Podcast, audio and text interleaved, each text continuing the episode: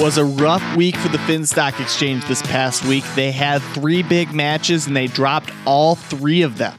That, plus the singles tournament, continues to rattle on. Hello and welcome to Repeat the Question. I'm David Sackrider, and this is your one-stop shop for everything related to the world of the movie trivia, Schmodown. We're going to kick things off first with the... Uh, in my opinion, the first big match of the week saw Jader the Hurricane Paramo taking on Jim the Whiskey Man Vejvoda. It's the Burning Droogs taking on the Rockstars, and, and this was a must-win match for both teams. Both teams are sitting right around the bottom of the standings, and if they want to get back into things, they have to make a tournament run. Unfortunately, only one team was able to come out the victor in this one, as... we get into the actual match breakdown. Before before we get fully started with that, I just want to take the chance to acknowledge some of the promos here. I uh, I forgot in the lead up to this match that that Ken was a, a part of that Burning Droogs um, Usual Suspects trade that saw Ethan Irwin and, and Jader Paramo change places. Uh, I forgot that Ken was a key factor in that trade because I I've been thinking of Ken as the manager since he took over and not as uh, the former player. And so I think that makes for a really interesting connection between him and Jader. Um, you know, they they both were in this blockbuster trade. They both um, have that sort of connection. And so it was interesting to see the way Ken interacted with um, with Jader as opposed to, you know, maybe the way we've seen him ma- managed Brandon Hanna, or we've seen him manage Bonnie Somerville. I felt like Ken was more of a manager in this match, and I've, I've got to commend him for that. Um, especially, you know, the way he advised Jader in round two. He talks about, um, you know, maybe it wouldn't be a good idea to give uh, Jim Festival Darlings, but which... regardless of the fact that uh, Festival Darlings wasn't on the wheel, it's still good advice. Um, so I think we saw Ken Nabsock, the manager, really come out in this match, and and I think that's just because him and and and, and Jader have that that connection. So as we get into the actual match itself, uh, at the end of round one, the score was tied seven to seven, and this one had was. coming out to be exactly what I think we thought it was. Then in round two, Jim Vejvoda hits opponent's choice, and he's he goes four of four for four points in Meg Ryan. Jim Vejvoda is one of those competitors that I think we talk about a lot of times, um, not knowing the rules of the game, not knowing the game, and I think that that really got in his head in this match in particular. Um, he checked him multiple choice almost without hesitation on every single question. And I think that if he'd given himself a little bit more time, he probably could have pulled a few of those. But nevertheless, he's only able to pick up four points, which sends it over to Jader Paramo. Uh, Paramo hits Spinner's Choice, and at that point, you're starting to think that maybe the match is over. Um, but he's only able to go two of four in the category for a measly four points in Pixar. Um, He also gives up a one-point steal, which makes it twelve to eleven in favor of Vejvoda heading into the third round. And then in round three, they both hit their twos, they both hit their threes, but the difference maker is that Jader Paramo hits his five and Jim Vejvoda misses, and that results in the nineteen to fifteen win for Jader, Adva- Jader Paramo. He advances to the next round of the tournament with the win. And so Jader the Hurricane Paramo, you know, he, I definitely think that he looked like a rookie in this match. Um, especially when you look at his round two, he, he really needed to, to think a little bit longer. Pixar was, was clearly something he registers as a strength. He, um, He chose it with Spinner's Choice. So logically, that means that if if you have a strength, I would think that that would be a category that nine times out of ten, you're going to go a perfect um, four or four for eight points in that category. And I don't think that um, Jader was incapable of doing that in the category of Pixar. I think he just needed to take a little bit more time with uh, each question and, and really evaluate um his options, you know, check down and multiple choice on a couple of them that he uh, wasn't as sure on. That being said, it's a strong win for him um, over a veteran competitor, and it keeps him and the Droogs alive in this tournament, which is all all very important. The main reason I wanted to talk about this match, though, is, is kind of a problem I think we've seen popping up in a number of matches, and I'm talking about the this this sort of five-point disparity. Um, Jader is asked his five-point question first, and he gets something to the effect of a who started question, is basically how I'll put it. It was um, about John Voight, an enemy of the state. It was asking for the actor's name, but I, I felt like it gave a lot of details, and it's not like John Voight is a, a small actor. So um, in, in that respect, I didn't feel like it was that hard of a pull. Um, whereas on the opposite side of things, Jim Vejvoda got hit with a, just an awful question, um, about the, the name of the law firm and the firm. And to me, I felt like that question was Intergeekdom Star Wars level questions. That's, that's like the type of stuff that, like, if, if, if you had asked what's the name of the law firm or in, you know, I don't know, Iron Man or whatever, an Intergeekdom match for a five pointer, I would have been like, oh yeah, totally. That, that lines up with the level of difficulty for how those questions should be. But it, I don't think that's how that it should be in singles. And I think what we're seeing is that there's a little bit too much randomness on the five. And look, I am a, a strong perform proponent of the fact that, that the round three should be a little bit of Russian roulette. That that's the game. It it wouldn't be fun if um, it was just a repeat of round one. That that the Russian roulette, the, what numbers you choose, all of that has plays a factor into making the game different and interesting and fun. The the difference is that I think that things need to be a little bit more fair. You know, what you consider easy and hard is ultimately subjective. It, it comes down to what kind of movies you're interested in, what uh, kind of what kind of genres you like, what kind of what time period you were born in, because that can determine what type of movies you watched uh, more often than others. All of those things play into um, what a competitor deems easy or hard, or what a question writer deems easy or hard, or what an audience member deems easy or hard. You know, easy and hard are in and of themselves opinions, or at least that's how I feel when it comes to questions. And so, you know, everybody has an opinion.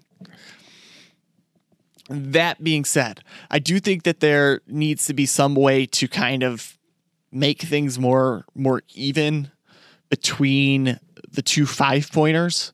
Um, I think there just needs to be a little bit more standardization to it. I wouldn't go so far as to say all five pointers are plot specific, because I thought that uh, Bateman and Rocha on Backstage brought up an interesting point that that, that might necessarily make it too difficult of of of, of um. a question at that point. Like, you still want to see people hit their fives at the end of the day. Like, that, that is important. So I don't know if that's necessarily the, the way to go about things, but I think that there needs to be some sort of caveat like that. Um, Maybe it's not all five pointers are plot specific, but maybe it's all five pointers are going to be a cast question without, um, without any, Um, extra clues. You know, it'll be just simply who played so and so in so and so. Maybe that's the way they have to do it, so that when when a cast question comes up, you know, it's just as hard as when a plot question comes up. I don't know what the best way to go about it is, but I certainly feel like there's some fine tuning to be done with what we've got. And and look, I'm not going to fault the question writers. Um, you know, for, for writing a tough question. at the end of the day. Um, I do think that when you're writing so many questions, um, you know, sometimes there's going to be an easier one that slips in, and sometimes there's going to be a harder one that slips in just based on your mood or, or, you know, your feelings on the movie or, or whatever else. Um, But that being said, I do think that there there needs to be a, a league-wide initiative to kind of balance things a little bit further. And and look, you know, what this does come back to the fact is that if Vejvoda says a different number in in round three, um, he doesn't get that question, and maybe he wins the match. So there is a little bit of luck to it, and he got unlucky. That doesn't distract from the fact that that we can do that the league can do a better job of of finding a way to to keep things fair for everybody. So that's going to move us into the next match, and, and this is the one that I'm most excited to talk about because, look, I I said it on Twitter. I'm going to say it here on the show. I think that every person that I've seen talk about this match has the wrong take on it. And I am excited to be able to give mine because I have the right take on it, clearly. Um, nobody else has valid opinions except for me. And that was sarcasm in case it didn't come across through the video. But um, the match I'm talking about is the undercard in Friday's Schmodown Throwdown. It's Shazam taking on Who's the Boss? And uh, where to start with this match? I guess we can start with the promos. Um, one thing that, that stuck out to me in particular, and I know that that Ben Bateman went really hard on the mind games leading up to this match. Um, he was really trying to hammer home the fact that that uh, you know he thought he had Bibbiani and the kid's number, and he was really going to try to exploit that factor. And and one thing that a lot of people will be quick to say is that maybe he was using a little bit of heel tactics in in in that those methods, but also one one key indicator um, of that is we saw the cackle return in his promo, and I don't think that that was. Uh, I don't think that was an accident. I think that that was deliberate, and I think that Bateman is migrating back to heel. Um, especially after a loss like this, I think that could could be... I know we're the, the storylines have kind of taken a backseat this season with the way that the online matches have been handling, but that doesn't mean that the, the characters have kind of gone away, and so I think that maybe after a loss, we could see Ben, you know, make that twist, and it'll be interesting to see which Ben Bateman we see in the uh, in the match on Friday. It'll be interesting to see how his character develops this season, especially you know if he loses to Murrell a second time, or if he loses to Guy, or whatever happens. It's certainly been a year of highs and lows for him, so you know anything's on the table, and uh, team action. It's probably one of the biggest reasons why I got as invested in the league as I did. Um, I'm huge fans of both Bateman and Guy, and so I can't say that I would be upset to to see another heel run um, from him.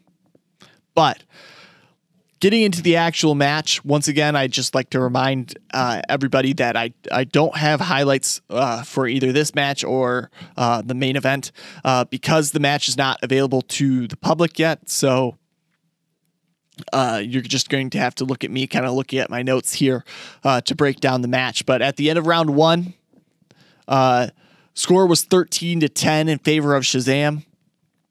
And Who's the Boss uses all three J T U rules, something that I'm certainly going to address here in a second. Um, then in round two, Who's the Boss? Their bad luck continues. They hit opponent's choice, and they go three of six for five points in the category of classics. And that's rough. And it's even more rough by the fact that they give up three steals for four points. Look, classics is a difficult category. It covers a lot of movies. Uh, not only does it cover a lot of movies, but, you know, when you're talking about that many decades of, of film, um, I do agree with Bateman's es- with Bateman's assessment that it's a difficult thing to study for. And um, it's a difficult thing to study for in the factor that there's only so much time in the day. Schmodown competitors, I wrote this in a Facebook post, post but I think it's even more uh, important to to say here. They have full-time jobs outside of the show. The show isn't the only thing that, that these competitors are doing. And so they only have twenty-four hours in the day, just like the rest of us. If they've got to, the, if they've got to choose a category to study, then um, they have to choose which ones make the most sense. Adam Sandler, I looked it up. He has seventy-eight acting credits, according to I M D B. That category is a lot easier to master than classics or action adventure or comedies or whatever, because there's so much fewer films. And when you're looking at things from a time perspective, it makes a lot more sense to try to master twelve categories than to try to master one category. Because when you're looking at the wheel, if you can, if you can get a mastery of twelve categories, you're more likely to have success in round two than you are if you have a mastery of one category. That's just math. And so, you know, Bateman, I don't think he was literal when he was saying you can't study for classics. Obviously, you can study for classics. You can study for anything. The difference maker is there's just not enough time. You're never going to get to the point with classics that you will always be a one hundred percent twelve for twelve in the category. You could get that way with Adam Sandler. You could get that way with Tyler Perry. You could get that way with Spike Lee or any of the other director or actor categories. You're probably, you're definitely never going to get to get that point with action adventure or a genre category or classics, because the categories are just too big. They're too broad. Ultimately, you know, Who's the Boss is sullied by this opponent's choice spin. And then Shazam goes on to go uh, six of six for nine points in the category of comedies. And that puts them, a, puts um, Who's the Boss away. It's a twenty-six to fifteen knockout for Shazam. Um, it's a dominant showing for Shazam, regardless of, of the way Who's the Boss played. And I think that a lot of the focus is, is on Who's the, Bo- Who's the Boss, as it should be. I think there's a, a, there's, it's just more interesting to talk about what went wrong, because Who's the Boss is such an elite team, but that shouldn't distract from the fact that uh, Shazam played a good match. If Shazam doesn't have a good round two, if Shazam doesn't have a round, a good round one, then they don't knock out Who's the Boss. So, you know, regardless of, of how interesting it is that Who's the Boss, you know, self-destructed, there isn't a knockout unless Shazam plays well. But let's get into that, that, um, that self-destruction a little bit, because the first sign that the wheels were falling off the wagon was in round one, when Who's the Boss used all three J T E rules. And uh, look, I'm going to say this. I definitely wouldn't use all three J T E rules in round one. Um, that just seems like an obvious flaw in the gameplay. However, I'm not opposed to using two in round one. And I'm also not opposed to using a lot of J T E rules in round one, because of something Ben Bateman was saying, which is this idea that you have two heads to think about things, plus the added bonus of multiple choice in in round two. So you really don't need, or you shouldn't need, the best teams shouldn't need to use J T E rules in round two. So you really need to just save one for the five pointer or one to use in round three. I think that, um, I think that using round, using two J T E rules in round two, um, is not a bad strategy. And I also think that, um, it only becomes a bad strategy if you use the J T E rule and you can't get the points, because if you, because at that point it's just a waste. But in this case, Who's the Boss gets two out of the three points off the, the J T E rule. So clearly it works. Um, you know, again, certainly I don't think they should have used all three. I definitely think that they, they should have saved one for the potential five, but I don't think the use of, of a heavy amount of J T E rules in round one is a bad one. Um, you've got three of them. You might as well use all of them. And if it gets you the extra point, that just gives you one more advantage over your opponent. So then that was the first element that things were falling off the wheel. And then obviously the classics was the second element. Um, but then after, after Who's the Boss went in round two, but before, Um, Shazam got the chance to steal, I think that everybody kind of could read the writing in the wall and knew it was was going to be a knockout, and that's Who's the Boss included. So on the first question, um, Shazam has an answer. They say Elvis in response to the uh, multiple choice options. It's clear who they're talking about. Um, But they don't say the full name, and so Bateman challenges the answer. He says they didn't say the full name. They could be talking about Elvis Costello. They could be talking about anybody. Um, regardless of the fact that Elvis has traditionally always um, referred to Elvis Presley. Most people, when you say Elvis, associate it with him. Regardless of that factor, Um, this is going to sound crazy, but this is what I'm talking about when I say that I, I, I just have a different way of looking at this match. I don't think it was a bad challenge.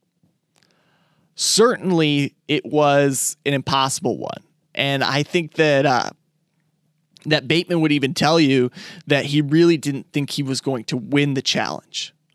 But everybody looks at challenges like they're so binary.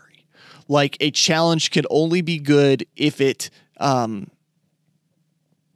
if it is pointing out an inconsistency, and it can only be bad if it's not. But here's, here's the thing. This challenge operates a little bit differently. One, it's a little bit of a Hail Mary pass, and, and Bateman's kind of elaborated on this factor. But what he said is that, um, you know, on the off chance that maybe um, Ellis and Harloff are feeling bad for him and they decide to grant him the challenge, on the off chance that that maybe they say, you know what, he's right, he didn't give the full answer, uh, then maybe they're able to save themselves a point. But what I think is the most important, and I think what makes this, I wouldn't say a good challenge, but definitely not a bad challenge, Uh, what makes this a valid challenge, I think, is is probably a better way of putting it, is the fact that this stops the match dead. It forces the judges to take a break, and it forces the competitors to take a break, which halts momentum. In any other sport, you, you talk about football, you talk about basketball, you talk about soccer, hockey, you name it. Momentum is the biggest factor in any match.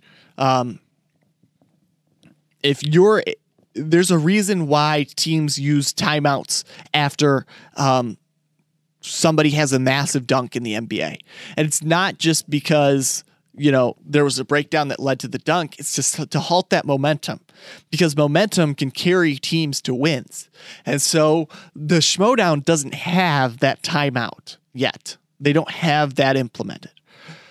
The only way to really get a timeout is one, to use a J T E rule, which you can only use on your question. So that doesn't help Who's the Boss.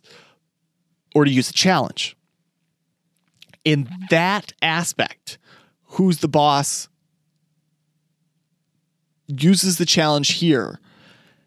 And and that's why I think that it it is a valid use of a challenge. And I would almost go as so far as to say it's a good use of the challenge, because certainly it doesn't throw Bibbiani and Meyer off their game.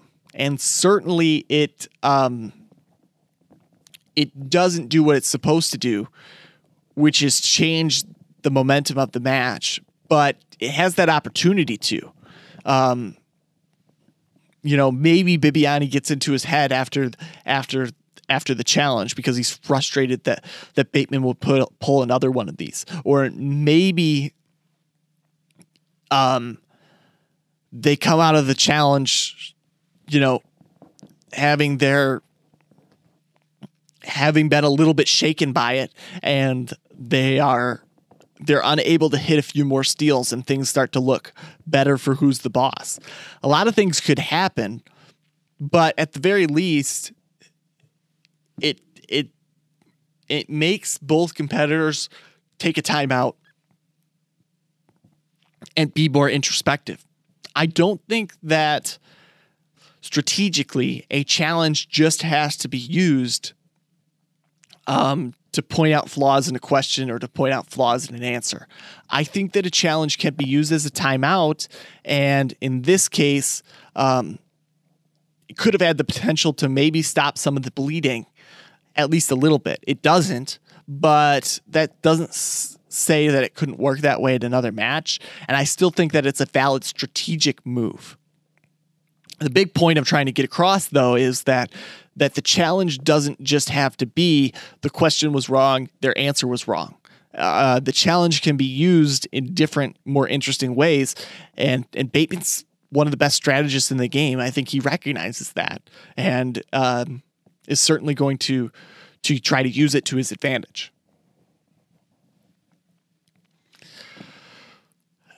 And again, I got a lot to say about this match. So Who's the Boss gets knocked out. Shazam Shazam has the win.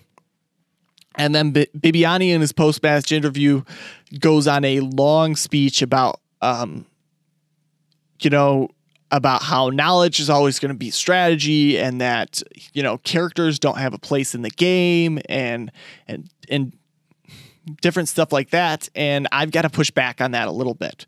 And, uh, you know, I'll preface this by saying, obviously he was in the heat of the moment. So anything that was said during that has to be taken at least with a little bit of a grain of salt, uh, because I like to think that, you know, if it were a pre-recorded match, uh, he gets a little bit more time to think through what he's going to say. Or um, if he says something that um, is wrong, they can just cut it and and and kind of edit around it. But they don't have that luxury here. So whatever he says is just because he was in in the heat of the moment. But that that very idea of the strategy and the characters has kind of been something that's been that's gone back and forth in the Schmodown for a while now, because those early season three matches were just about who knows more. And, and there's still that crop of competitor and that crop of fan that believes that, that that is the way it's supposed to be. Uh, we're, we're still in that transition period where people are starting to accept that the strategy and the characters are, are the way that the game is supposed to be. Uh, and there's still that, that crop of competitor and fan that don't believe that. I think that this game would be extremely boring if it was just regular movie trivia, if it was just about who knows more.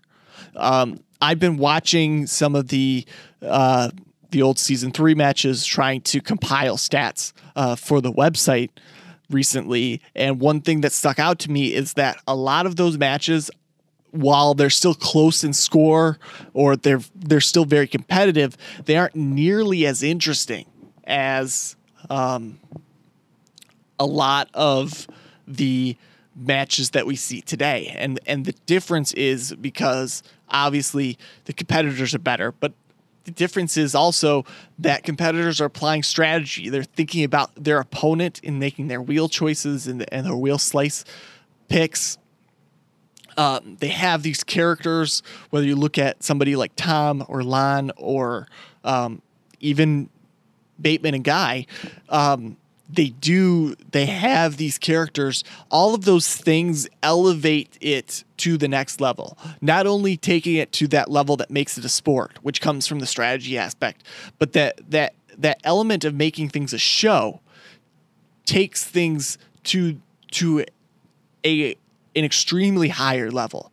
It, it puts, um, it makes things interesting because regular movie trivia is boring. Nobody wants to just watch guys sitting in a room answering questions. Um, this game is a show. It's it's characters, it's strategy, it's all of that.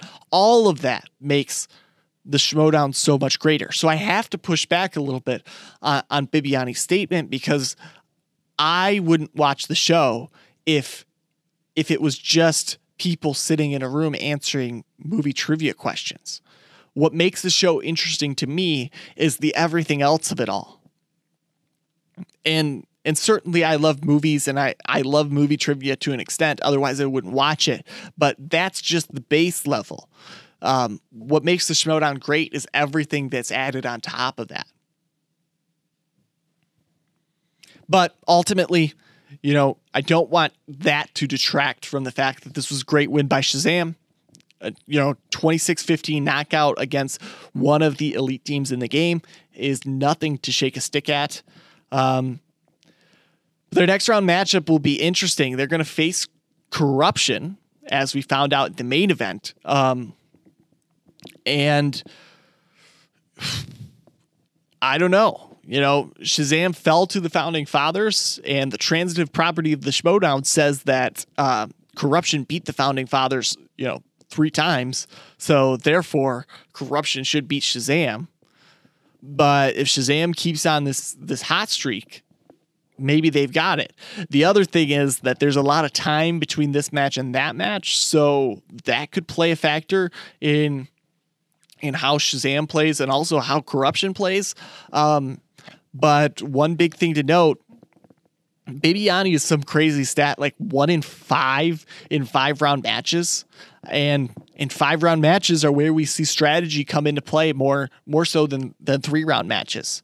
Uh, you can kind of bully your way through a three round match with knowledge, but you definitely have to be thinking about your opponent and the strategy of things, both in the betting round uh, and in round two in, in a five round match. And so maybe that has a factor in, in his play. But the other thing is, and, and, and his manager, Koi Jandru, has said it a lot um, following this match, but the Shazam is a different team under his management. They're, they're playing like a different team. They're thinking like a different team. And, and that could mean that they could get the win too.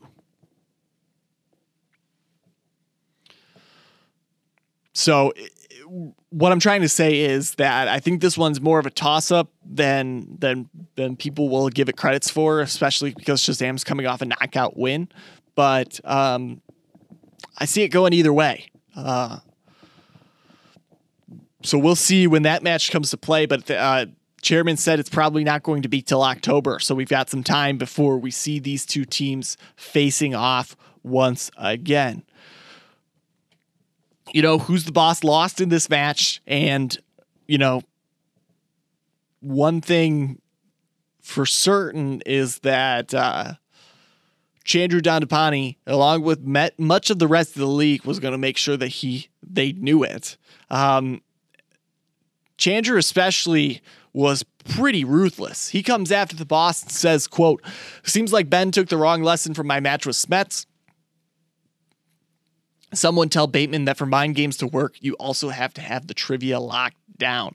Uh, he doubled down on this. This was, was said in the YouTube chat on Friday, and then he doubled down on this on Twitter the following day. Um, he is definitely pushing for that heel of the year because he's not just going after the boss.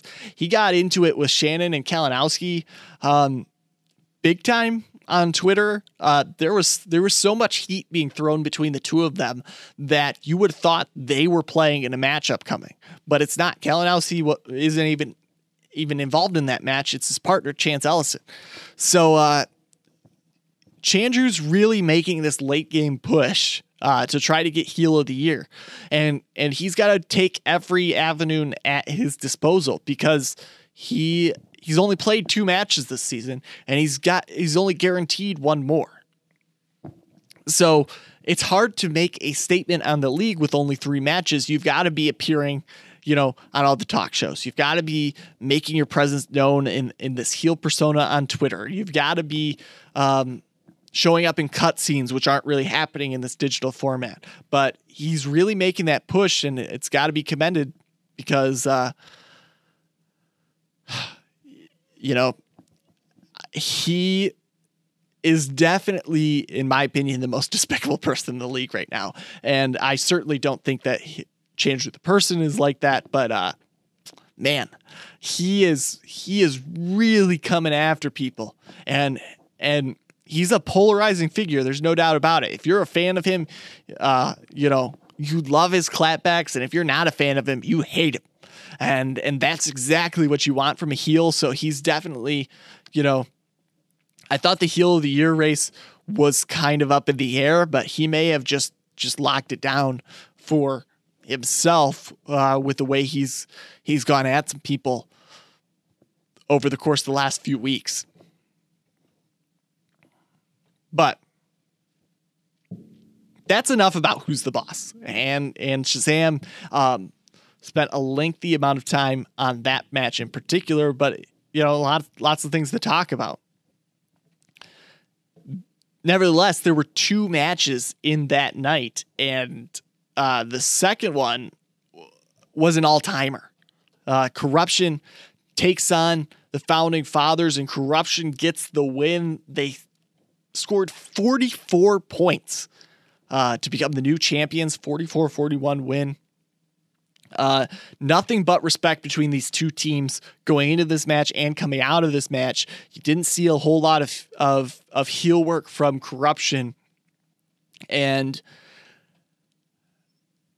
and maybe that played to their advantage. Cor- Mike Kalinowski talked after the match about how he was, he was silent heading into this match because he didn't want to fire up Rocha, and, um, really was able to do a good job of, of keeping his team in this, because Mike Kalinowski was the X factor in this match. There's no doubt about it. At the end of round one, two teams are tied at thirteen apiece. Uh, then in round two, Korruption spins eighties. They go six of six for ten points, but Founding Fathers, they go six of six for eleven points, the category of Angela Bassett. So they're able to take the one point lead, twenty-four to twenty-three. They keep the lead in round three. Category of Nora Ephron is spun. It's a very easy question. Uh, Founding Fathers picks up three points in the betting round. Korruption only picks up two. And th- But in the speed round is when Kalinowski really comes to play. Um, Korruption picks off nine points off a nine of nine performance. El- Chance Ellison only passes on one question. Uh, while the Founding Fathers pick up four points, they go six of eight, which is rough. They pass on Uh, both Rocha and Murrell pass on one question and miss one question. So now they're down thirty-four thirty-one um, heading into the final round. And they're both perfect in round three. Uh, they both had their two, three, and their five, but Korruption had the advantage heading into the end of the game, and, and they pull the five-pointer at the end, so they get the win forty-four to forty-one for Korruption. Uh People are going to talk about Chance Ellison in this match, and rightly so, but I do think that Kalinowski was the X factor. He talked about in the, the post-match interview about how he considers himself to be the least knowledgeable player on, on the table in that match. And so, you know, he wins the speed round, and, you know, he shows enough in round one to get his team the win, and that's that's really all you need. All to, down the line, or bottom line, I should say, this has been a this was a fantastic match. Uh, every Throwdown main event has been a potential match of the year contender. This one's no different. Um, I wish that this one had a little bit more character work in it, especially when you're talking about Korruption. The two guys who are uh, almost synonymous with with character work, but I do think it was cool to see the respect given uh, between two competitors that have played each other four times. That's the most any two teams that played each other in Schmodown history. And it looks like um, they're going to be gearing up to play for a fifth time as, as uh, Dan Murrell had a fire lit in his post-match inter- interview. And one thing we know for certain is that a motivated Dan Murrell is a dangerous Dan Murrell. I mean, he's always a dangerous Dan Murrell, but when he's got that fire, um, watch out. Um, I, uh, there's no doubt that, that Dan Murrell is going to be in the tournament, but there is a question to be asked about who's going to be in the tournament for the exchange, because now, um, The, the exchange's two top teams are eligible, um, both Founding Fathers and Who's the Boss. And and Finstock's already come out. Bobby Gucci has said that um, Who's the Boss won't be in the tournament, but he wouldn't definitively say that the Founding Fathers will be. He said something to the effect of, you don't bench Jordan uh, when the, the game's on the line or or something like that. Um, so he made it sound like he wants to have Dan Murrell in there, but he said that there were a lot of options on the table. That could mean a number of things. Um, one thing in particular it could mean is that the Founding Fathers are being broken up uh, to put together a new super team, which would be insane because uh, both Merle and Rocha have, have kind of said explicitly that they don't want to play with anybody else. And, you know, Founding Fathers may have lost this p- match, but they played one of the best matches of their career. So it seems crazy to go with anybody else. That being said, I can't say I wouldn't be excited to see Dan Murrell team up with Ben Bateman. Um, cool. That could be a game changer. And regardless of the fact that if the, the that I think there was a rule in place at the beginning of the season that they had to have two losses in the season in order to be eligible to be broken up. Um, maybe Harloff has uh, relaxed on that rule, just given what's on the line. Who knows? Um, but I would be super excited to see Dan Murrell and Ben Bateman team up. I think that that, that would be a crazy good team. Um, That would be, I th- I think that whatever team the exchange puts in the tournament uh, is is going to be the favorite, just with Shazam and Korruption out of the tournament. But uh, man, a Murrell Bateman team could be the favorite to hold the championship for a long time. Um, that's that's a crazy team. And but even still, I think there's a lot on the line for this decision for Gucci, because I think that whatever team that um, whatever team Bobby Gucci chooses to put in the tournament is going to guarantee which players he's he's going to try to pick at the end of the year, which players he's going to try to keep. Um, he said he's not going with Who's the Boss, but if he chooses the Founding Fathers, then I think it's pretty much a guarantee that Ben Bateman is gone. Um. Founding Fathers have played better under Finstock than they did on their own.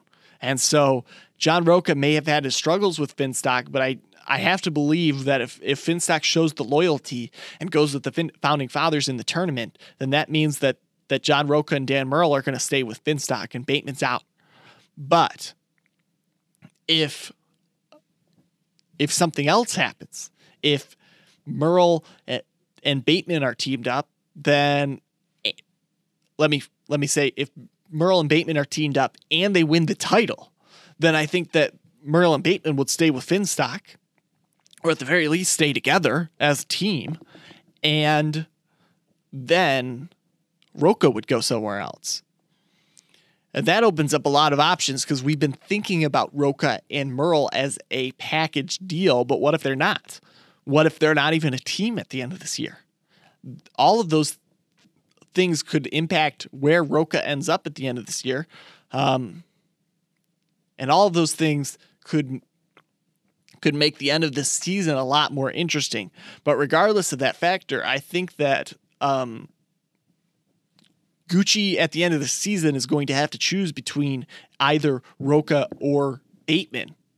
And um, I think that decision is going to be made a lot earlier than most people are looking at.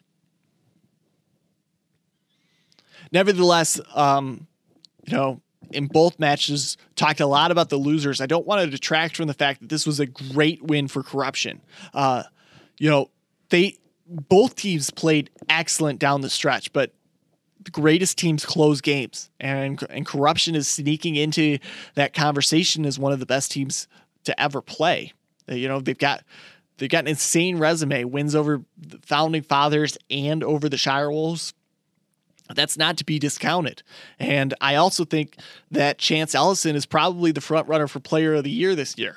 He wins the Intergeekdom tournament. He wins the team's titles. Um, ultimately, it's going to come down to a singles tournament run because early season success doesn't mean anything. Uh, when people vote for the Schmodown rewards, they just have too much recency bias. It's really got to come down to who makes a run in the singles tournament.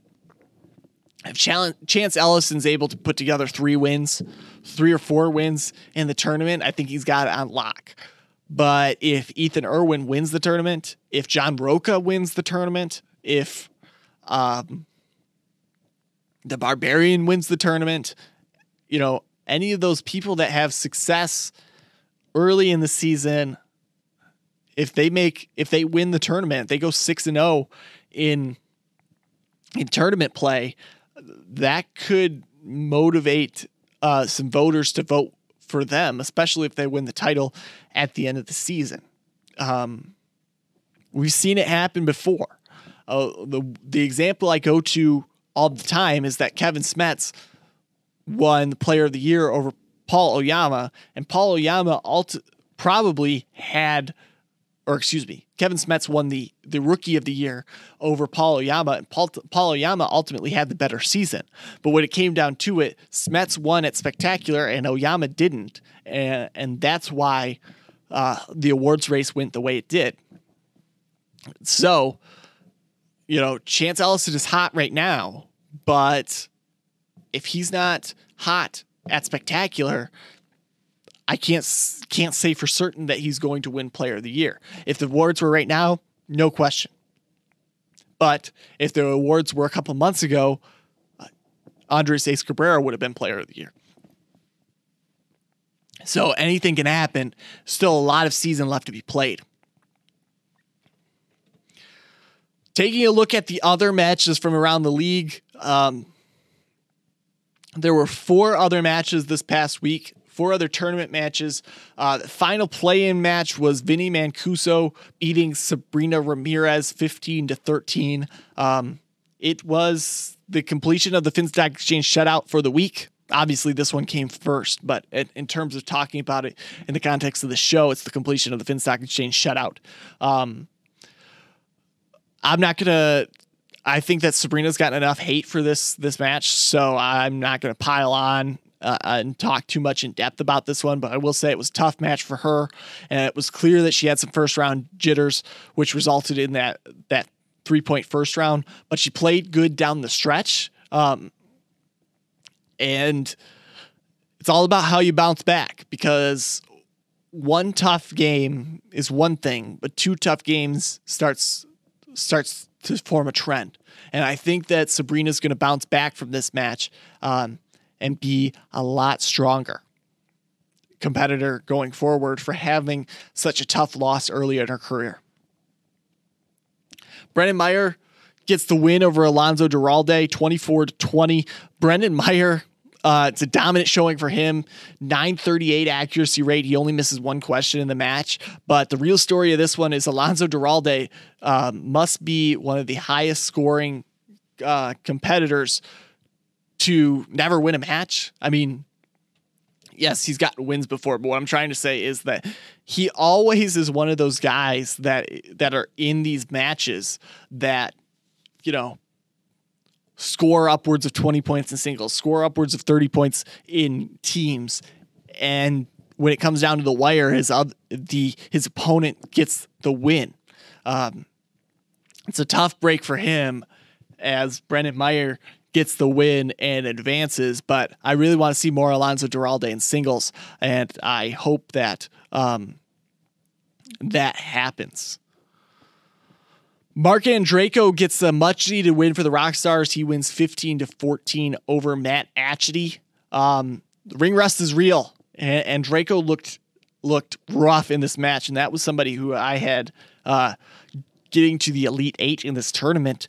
Uh, it's going to be tough for him going forward.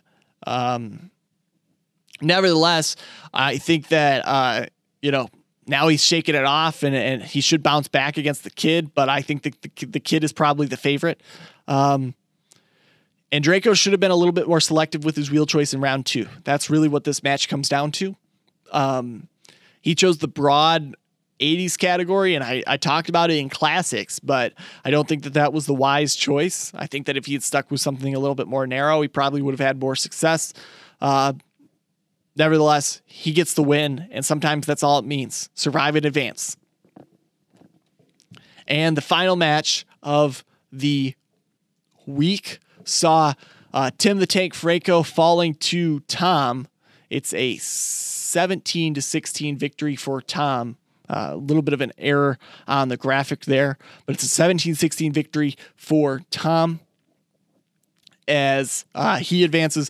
This was a, a, a great match to watch, a, a fun match to watch. Um, always a big fan of, of over-the-top characters, and, and Tom certainly has that, that locked down. But um, the big thing to talk about in this match was the fact that manager Kate Mulligan told Tom to stick with Bond.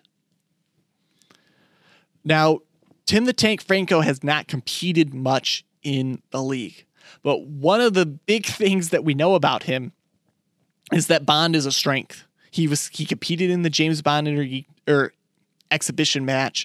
We know Bond is is one of those those um, categories that he could go perfect in, and then we saw him spin and go perfect in the category of Bond. So I thought it was interesting when Kate Mulligan tells Tom to stick with Bond, because that's guaranteed steals. Now, if Tom does great in the category, um, it takes it off the board for Franco, which is a, a good thing. But nevertheless, it's another one of these situations where Kate Mulligan has that kind of disconnect with her competitors. Um, it's another festival darling situation where she didn't know her opponent well enough to give sound advice to her competitor. And uh, look, she had some early success, but I think that's why she struggled late here in the season, is because she's not doing the things a manager needs to do um, to make sure that their competitors are, are successful the whole way through the match. And you know, to her rookie season as a manager, I'm sure she's going to get better down the line, but these are the kinds of things that she's got to shore up, the kind of lessons that she has to learn in order to be a great manager at some point in the future. So that brings us to a, a look at the bracket. We've got a couple second round matches set with the past week of matches. We've got Brendan Meyer taking on Mark Andrejko in the second round and Jader Paramo taking on Tom. And, uh, you know, just looking at the bracket as it sits right now, it would be interesting to see Jader Paramo get the win over Tom and potentially face Ethan Irwin down the line, because then we're going to see uh, that trade come into conversation. And that's something that I, I would really like to see, because not only are the Burning Droogs managed by Ken now, but Jader Paramo and Ken were the two main parts of the Ethan Irwin trade. And so to see them come back into contact with Sam Levine in a match against the competitor they were traded for, I I the storyline potential to that is just too good to pass up. So I'm really hoping that Jader Paramo gets that win over Tom. But then as we look at the standings to close out the match, Korruption is on top. They've got a twelve and six record. Uh, thirty-five points ties them with Swag, but they do have the better win percentage. So that's what gives them uh, a lead in the standings. They have Kalinowski and Chance Ellison playing this week, so they should be able to hold on to that top spot, especially because Swag only has one match this week, but it's a big one. They've got Liz Shannon Miller taking on Rachel Silvestrini. Swag has got to get a win from Miller in order to keep pace with both Korruption and the Exchange.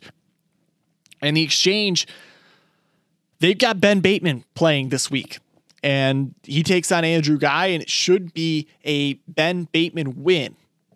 But the Exchange needs it. Bateman has got to secure the victory for the Exchange. One, because they need the points now, but two, because it guarantees them points when Bateman advances to play Murrell afterwards. So they got to get a win. And this is do or die time for the Exchange. This is, this is, um, the type of match that will determine the end of their season. If they don't get the win here and keep pace, then um, they may might be done, and and and we'll be all standing around looking looking around, being like, "What happened?" Another team that I I think has a big week this week are are the Quirky Mercs.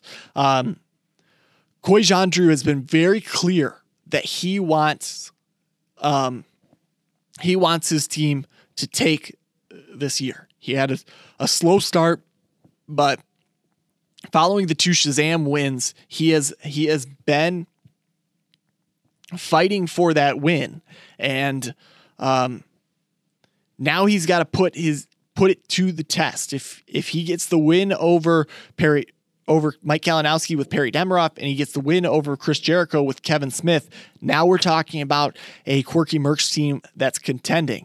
But if he doesn't, it's going to be tough for him.